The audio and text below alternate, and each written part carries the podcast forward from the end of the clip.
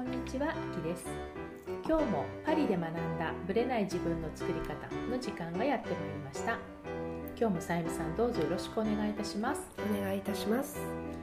実はですね4月の終わりなんですけどはい。やっとやっと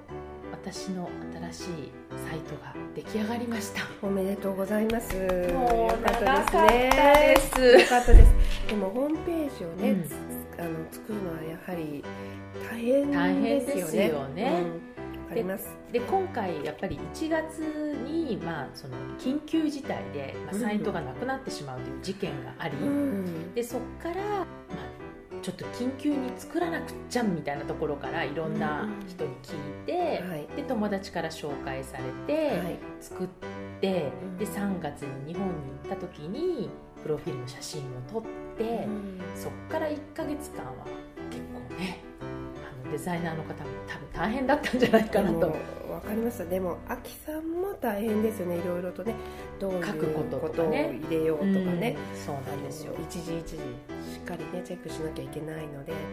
わかります。ねだから、は早くできたっていうことはねありがたいうんよかったですね。そうなんです。だから写真とかもね、なんか思ったよりねトップページとかもね好す評だったごいんですよ。いいと思いますよ、うん。なんかあのナチュラルな感じでととってもこうシンプルな、そうですよね。ね、感じで見やすいですよね。でねその時にちょっと簡単にデザイナーさんのイメージをこう聞かれる時にうん。何を聞いてくるのかなと思って例えばどういうイメージがいいですかっていう時に、うん。例えばこういうイメージっていう形容詞を使うのかなと思ったら、そのもちろん人の雰囲気でもいいけどホテルのイメージを教えてくださいって言われたんですよ。うん。どういうホテルのインテリアとかのイメージが私のそのサイトにぴったりくるかっていううん。その質問がねすごくあホテルのインテリアってそのイメージデザイナーさんのイメージとうんうん。すごくこう知る機会になるんだっていうのがでもイメージしやすいかもしれないねですね。かえって確かに、あ人で話すよりは、ホテルの方がイメージしやすいかも。各ホテルねそれぞれこうイメージコンセプトがありますしね色合いとか。ありますもんね、だからホテルの部屋を見ながらこういう感じこういう感じって決めてったっていう。でうん色使いはこれを入れてくださいとかって決めたので、うん。だからそういうすり合わせの仕方ってすごく面白いなと、わかる気がします。私ねうん自分のホームページを作るときにどういうイメージであのバカラのクリスタルルームって言いました、うん。だから全てのイメージの色がうんうん。そこなんです。ああそうなんだ、でデザイナーさんが全部そのバカラのクリスタルルームのイメージに沿って作っていったっていうところがあります。だからホテルとかレストランとか、それってすごく入りやすすいコンセプトかもしれないですね。はい、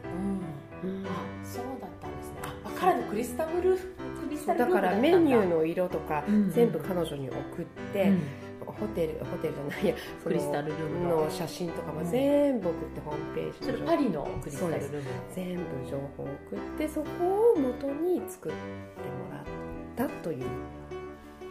じゃあそういう意味ではホテルって面白いありえますよ、うん、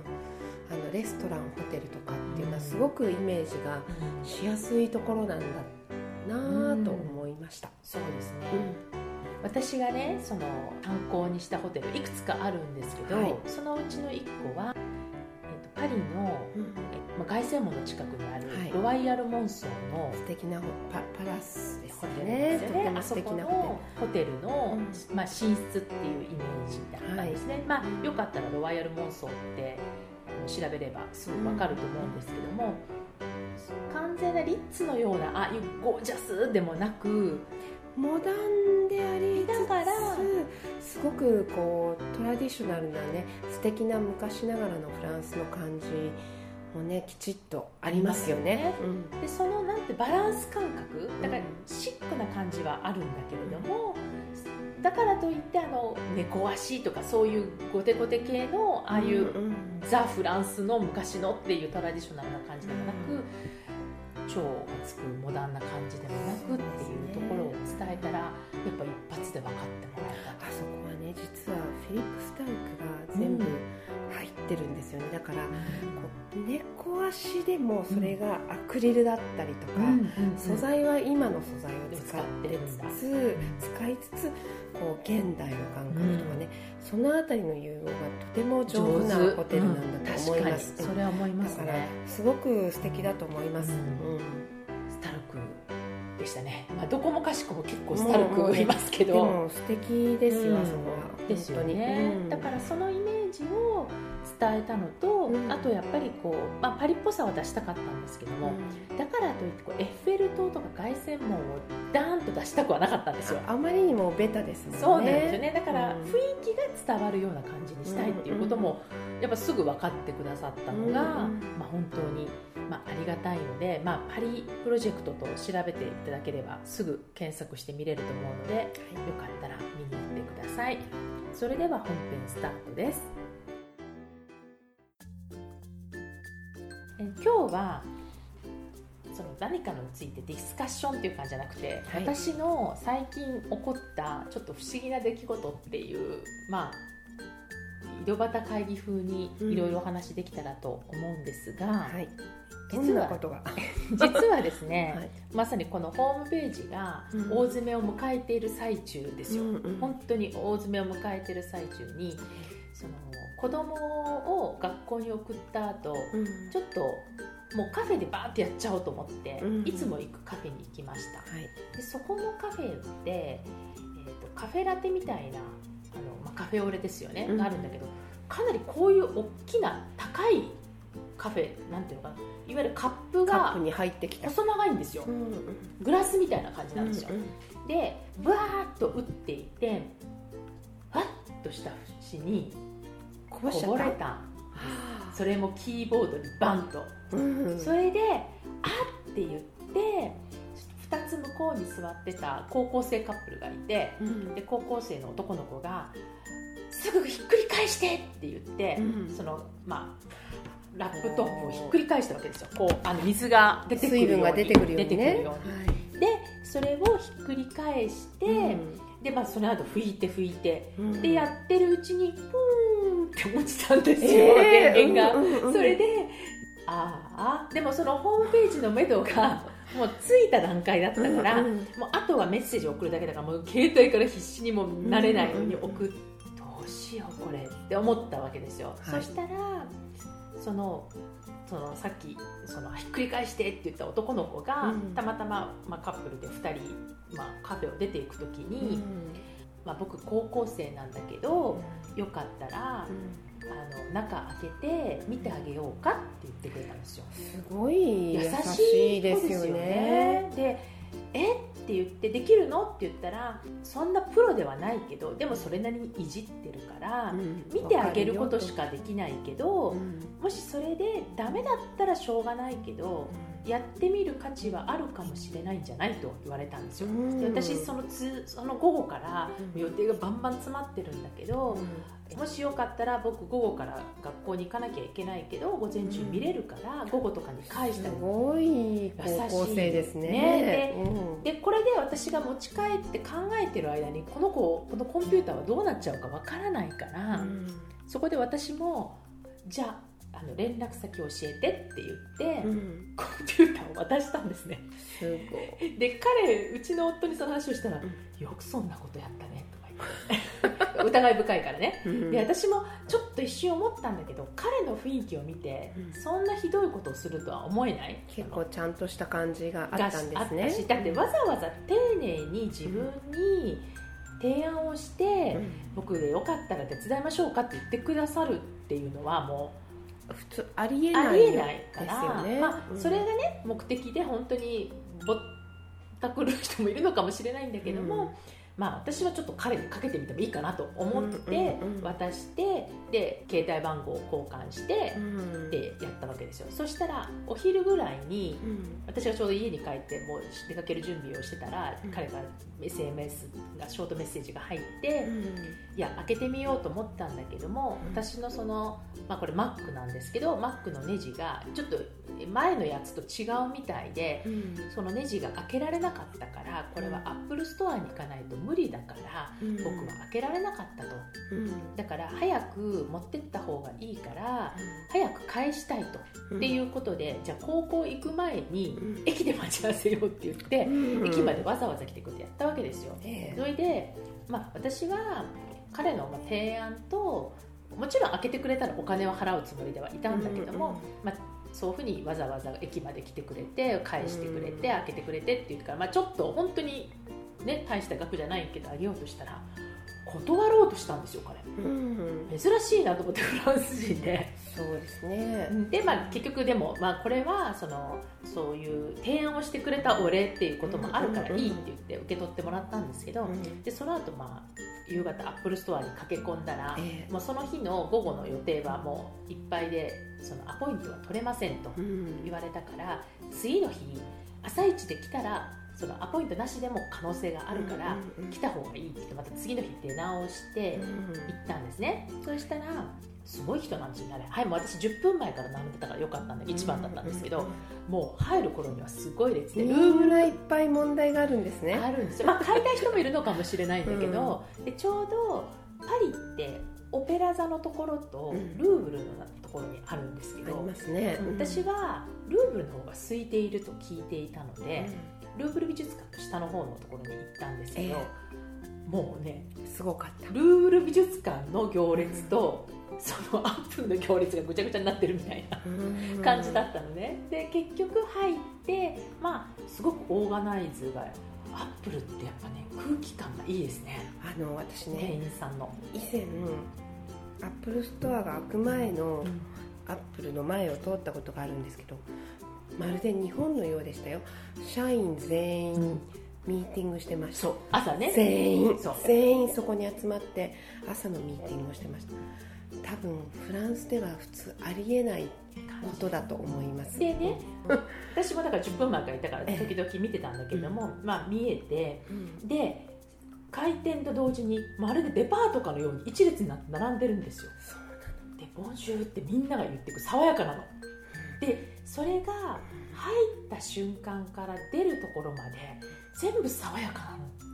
やっぱり教育なのかな。あのジョブズさんの、うん、教育なのかしら？ちょっとねここはフランスかって本当びっくりするくらいあの日本ではねきっと皆さん当たり前と思うかもしれないけど。でもフランスではありえないありえないからね、うん、でエンジニアの方に行って直しの技術担当者のところに行って、うんえーと、カフェオレをこぼしてしまいましたと、うん、って言ったら彼が一番最初に言った言葉が液体をこぼすのは、うん、もうトラックで引かれるのと同じぐらいの衝撃だからって言われた。でもその時点でもう諦めがついたんですよ私の中で、うんうん、だから開けてみるけれども、保証はもうほぼできないって言われたのね、で分かったで私はまあ待ってたわけですよ5分10分、ええ、そしたら中を開けてくれてその写真を撮ってくれて見せたんだけど中にもまだびっちゃりカフェオレが残ってたわけ。それで、うん、もうこれは完全に死んでる状態？死んでる状態でもう天国に昇天しましたみたいな世界で、うん、だからただまあ、私はビジネスで使ってるし必要だったらなんかこうちょっと保証みたいな感じでいくらか戻せるかもしれないから、こういう事態が起こりましたっていうレポートを僕たちが作ってあげるから、あのカスタマーサービスの方に電話してみるとチャレンジしてみる価値はあるよ。ゼロじゃなくても少しでも戻ってきたら嬉しいじゃないっていうから、うん、あのぜひお願いしますと。すごいですね、ね、って言ってくれたわけ、で私としてはえでどうする？この後っていうからちょっと私本当はこのコンピューター以外に持ち運び用で今度 iPad Pro みたいなやつを買おうと思ったんですよ、うんうんうん、iPad なんだけどキーボードがついててすごく便利でであれを買おうと思ってたからちょっと iPad Pro のこと聞きたいんだけどでも iPad Pro っていうのはコンピューターの代わりにはならないからタブレットなので、うん、だからちょっとその話を一応話だけ聞きたいって言って聞いてたんですね。で、まあ、また普通にその売り場の方の店員の方の人に代わっていろいろ相談乗ってもらって聞いてたんですけど、うん、まあ、要はコンピューター買い直さなきゃ結局ダメだよねみたいな話になったわけですよ。うん、でいろいろ、うん、じゃあどれを買うっていうとこまで決めた段階でどうするって言われたから私もとにかくホームページのことで、まあ、切羽詰まってたし、仕事も実はポッドキャストの編集もする直前だったので、データが全部これで消えてたら私はもう1週間分飛ばさなきゃいけないぐらいって思ってたができない。っていう感じだったから、まあ、次の日にアップルストアにまた出直してもいいんだけど、ネットで買ってもいいんだけどストックがあるならもう買っちゃってもいいかなと思ったわけですよ、だって使えないからねないから。ね買いました、うん、まあ、予算オーバーですよ。iPad Pro に比べたらコンピューターの方が高いし、うんうん、でこれより全然今の持ってるより軽くなってちっちゃいから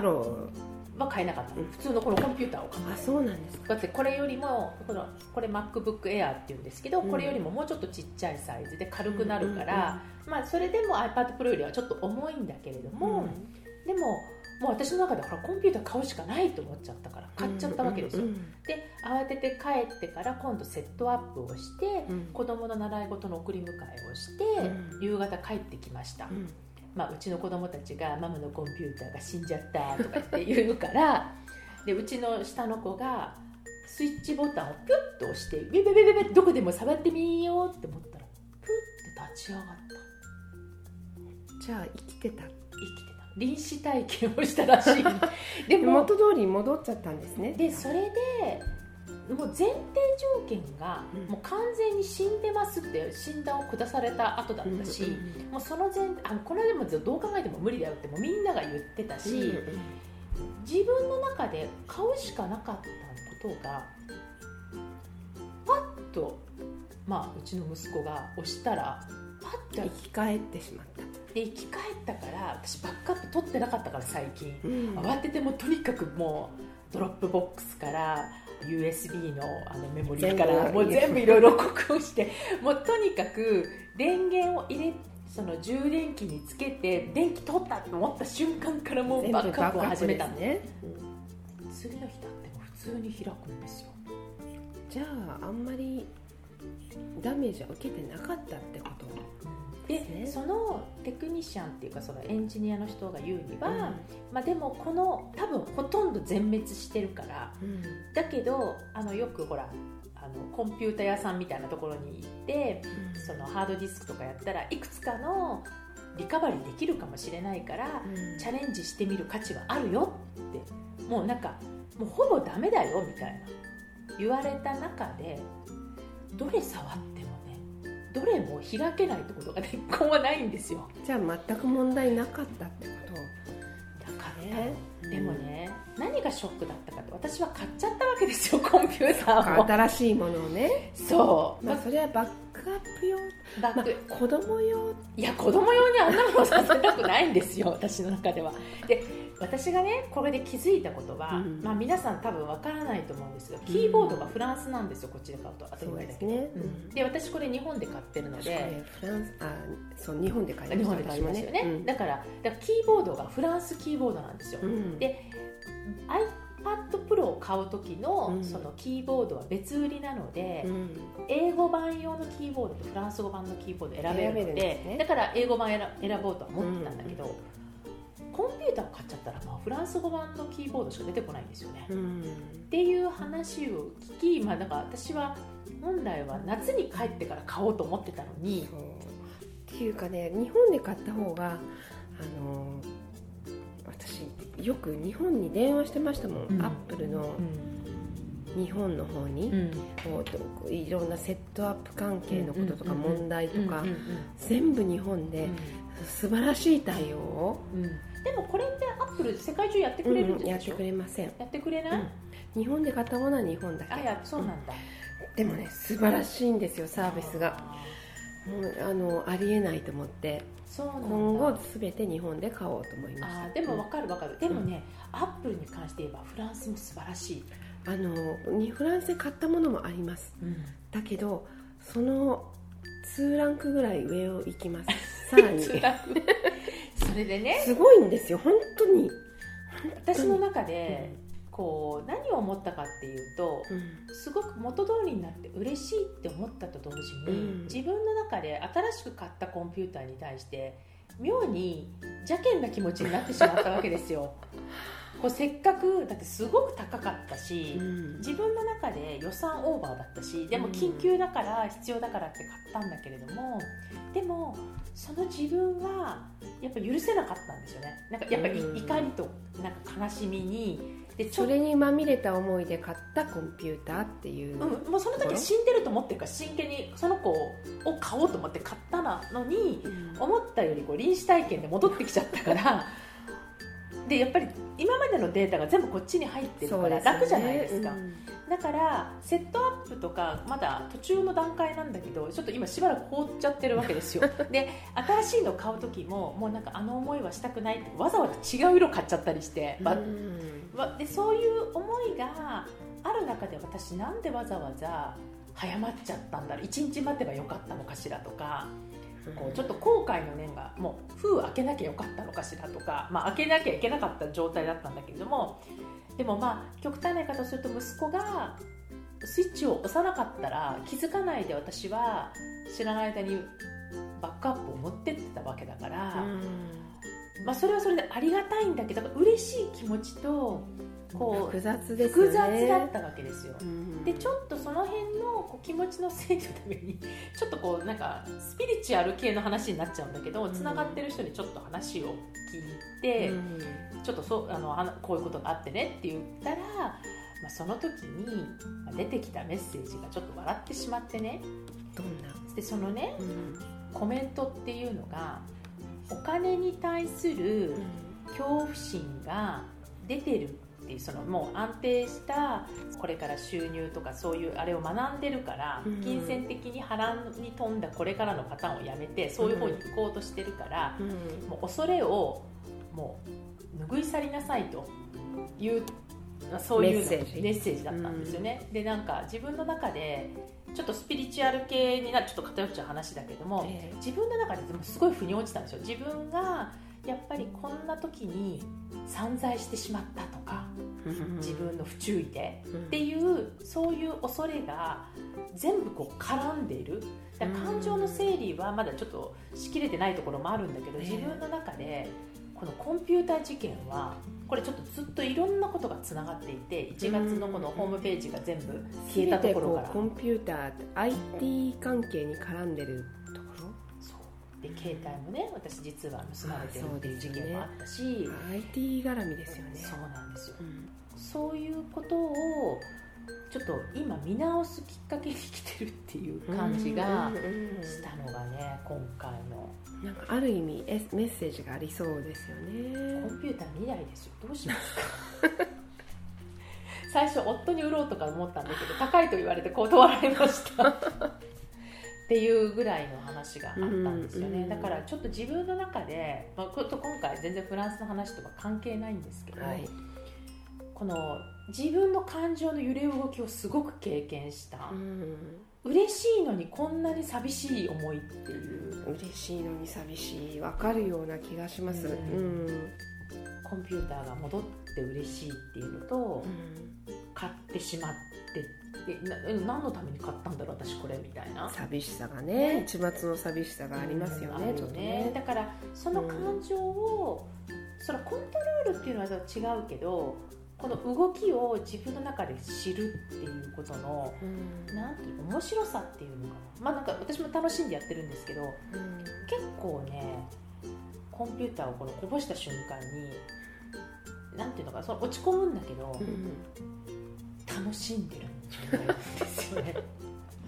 でも私会社に勤めてる時よくお茶とかこぼしてましたよ。コンピューターの上に、え。ー、でも一度も何ともなれならなかった、うん、私ね実はコンピューター歴長いのに一回もこぼして、なんかおせんべいのくずが落ちたとかそういうのはあったけれども、うん、液体は一回もなかったんですよ、うん、でもその今回アップルの店員さんにそのトラックにひかれるのと同じ衝撃だっていうことを聞いた時にちょっともうコンピューターとカフェはもう本当に距離を離さなきゃいけないなっていうのを感じましたね。もうまあ、ちょっと水分はね離れたところに置いた方が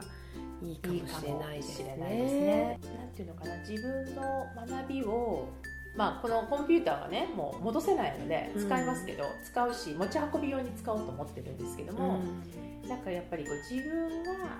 予想外でお金を使った時の心の動きっていうのは、ね、使う予定じゃなかったのに使わざるを得なくなって突然使わなきゃいけなかいけなくなった時っていうのちょっと複雑な心境ですよね。で、それをこうどうやって自分の中で解消していくかっていうのは、すごくいい経験になりました。わかりました。はい、はい、コンピューターは液体のそばに置かないっていうだけは ぜひ。それはね今回の学びですね、はい、学びですね。はい、はい、はい、皆さんもお気をつけください。ありがとうございました。